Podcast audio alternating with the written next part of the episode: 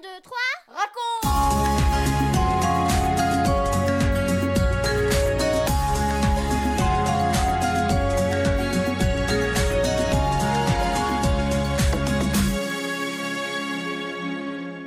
Bonjour les garçons, bonjour les filles, bonjour aux parents et aux amis.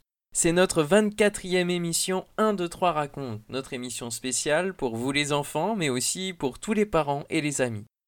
Dans nos émissions, nous te faisons connaître les récits de l'Évangile.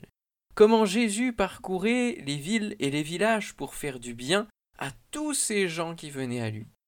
Aujourd'hui, nous allons parler de pardon, de guérison et de péché, de désobéissance. Le péché, on ne le voit pas, mais c'est un peu comme une maladie. Ce n'est pas le corps qui est malade, mais c'est l'âme. Cette maladie de l'âme, nous l'avons dès notre enfance. Tous, nous désobéissons à Dieu, nous péchons, même ceux qui nous paraissent super. Moi comme toi, nous avons péché, c'est-à-dire que nous avons fait ou nous avons pensé quelque chose qui ne plaît pas à Dieu. Alors il serait bien de savoir qui peut pardonner les péchés, qu'en penses-tu ? On va écouter Franck nous raconter ce récit du chapitre deux de l'Évangile de Marc, et ainsi tu auras la réponse. un, deux, trois, raconte! Imagine quatre hommes très pressés qui marchent en portant un brancard. Enfin, ce n'est pas tout à fait un brancard, c'est plutôt une solide qui lui sert de lit. Ils ont appris que Jésus est de retour dans la ville et ils ne veulent pas le manquer. Il faut absolument que leur ami paralysé arrive à temps près de Jésus pour être guéri. Il le porte donc sur ce brancard et traverse la ville le plus vite possible. Arrivé près de la maison où est Jésus, il s'arrête stupéfait. Impossible d'entrer. La maison est pleine de monde et les gens sont là entassés devant l'entrée. Mais comment faire ? Laissez-nous entrer! S'il vous plaît, laissez-nous entrer, c'est pour notre ami. C'est pour que Jésus le guérisse, s'il vous plaît. Mais personne ne s'écarte pour les laisser passer. Tous ces gens sont venus des villages aux alentours et même de la capitale, Jérusalem. Ils sont très nombreux. Parmi eux, il y a même quelques hommes religieux, des docteurs de la loi et des scribes. Jésus leur annonce la bonne nouvelle de l'Évangile et il guérit les malades. On l'écoute avec attention. Mais nos quatre hommes sont toujours dehors et personne ne bouge. Pas question de repartir et encore moins d'attendre une autre occasion.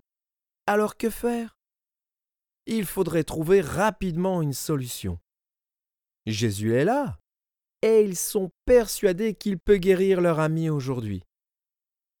« Regardez, dit l'un d'eux, il y a un escalier, là, sur le côté de la maison. Si nous montons sur le toit, nous y arriverons. » Aussitôt dit, aussitôt fait. Il monte le brancard avec précaution et le pose sur le toit. Le toit des maisons de l'époque est une sorte de terrasse faite de boue posée sur les branches et des poutres. Et maintenant qu'ils sont là-haut, mais que font-ils ? Ils grattent la boue, enlèvent quelques branchages, et voilà, ça fait un trou.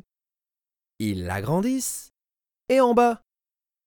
Eh bien, en bas, on aperçoit un coin de ciel bleu, et peu à peu, la tête de quatre hommes. Quand l'ouverture est suffisamment grande, ils attachent solidement la natte avec des cordes, et doucement, ils font descendre leur ami. Là, au milieu de la foule, juste aux pieds de Jésus. Plus un bruit. Tout le monde regarde, étonné, ce spectacle insolite. Même les hommes religieux qui sont assis devant. Jésus regarde lui aussi. Mais que voit-il ? Bien sûr, il voit un homme qui ne peut pas marcher, mais il voit aussi ce que ni toi, ni moi n'aurions pu voir. Il voit la foi de ces hommes que rien n'a arrêté. S'adressant au paralytique, il dit « Prends courage, mon enfant, tes péchés te sont pardonnés. » tes péchés te sont pardonnés. Mais c'est pour être guéri qu'on a amené cet homme à Jésus. Et pardonner les péchés, qui peut le faire ? Il y a un peu de remue-ménage parmi les hommes religieux qui sont assis devant. Ils sont mécontents et ils se disent en eux-mêmes « Comment ce Jésus peut-il parler ainsi ? Pour qui se prend-il ? Il n'y a que Dieu qui peut pardonner les péchés. » Ils blasphèment. Mais Jésus, connaissant leurs pensées, leur dit « Pourquoi avez-vous de telles pensées dans vos cœurs ? Qu'est-ce qui est le plus facile ? Que je dise à cet homme « Tes péchés te sont pardonnés » ou que je lui dise « Lève-toi et marche ». Eh bien, pour que vous sachiez que j'ai sur la terre le pouvoir de pardonner les péchés, je te l'ordonne, dit-il au paralysé, « Lève-toi, prends ta natte et va dans ta maison. » Aussitôt, devant tout le monde, l'homme saute sur ses deux pieds, il prend sa natte et sort de la maison. Il s'en retourne chez lui, tout en chantant et louant Dieu. Tout le monde est dans l'admiration de ce que Jésus vient de faire, mais aussi rempli de crainte, de respect et de joie. Mais ils disent aussi « Gloire à Dieu ! C'est extraordinaire car aujourd'hui, nous avons vu des choses étranges et merveilleuses. »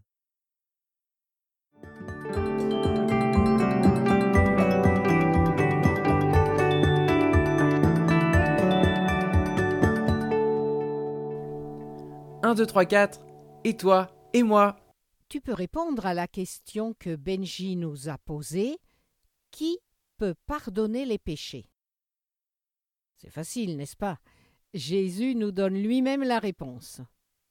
Oui, il peut pardonner les péchés comme il peut guérir les maladies. Pourquoi ?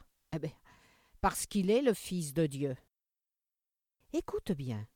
Ce qui est écrit dans le psaume cent trois au verset trois. C'est lui qui pardonne tes péchés, qui guérit toutes tes maladies. Je vais te le répéter, écoute bien. C'est lui, Jésus, qui pardonne tous tes péchés, qui guérit toutes tes maladies. Et si tu le répétais avec moi maintenant, tu es prêt ? Allons-y. C'est lui, Jésus, qui pardonne tous tes péchés, qui guérit toutes tes maladies. Et maintenant, que tu sais qui est celui qui peut te pardonner, eh bien, quand tu le veux, tu peux lui demander pardon et il te pardonnera.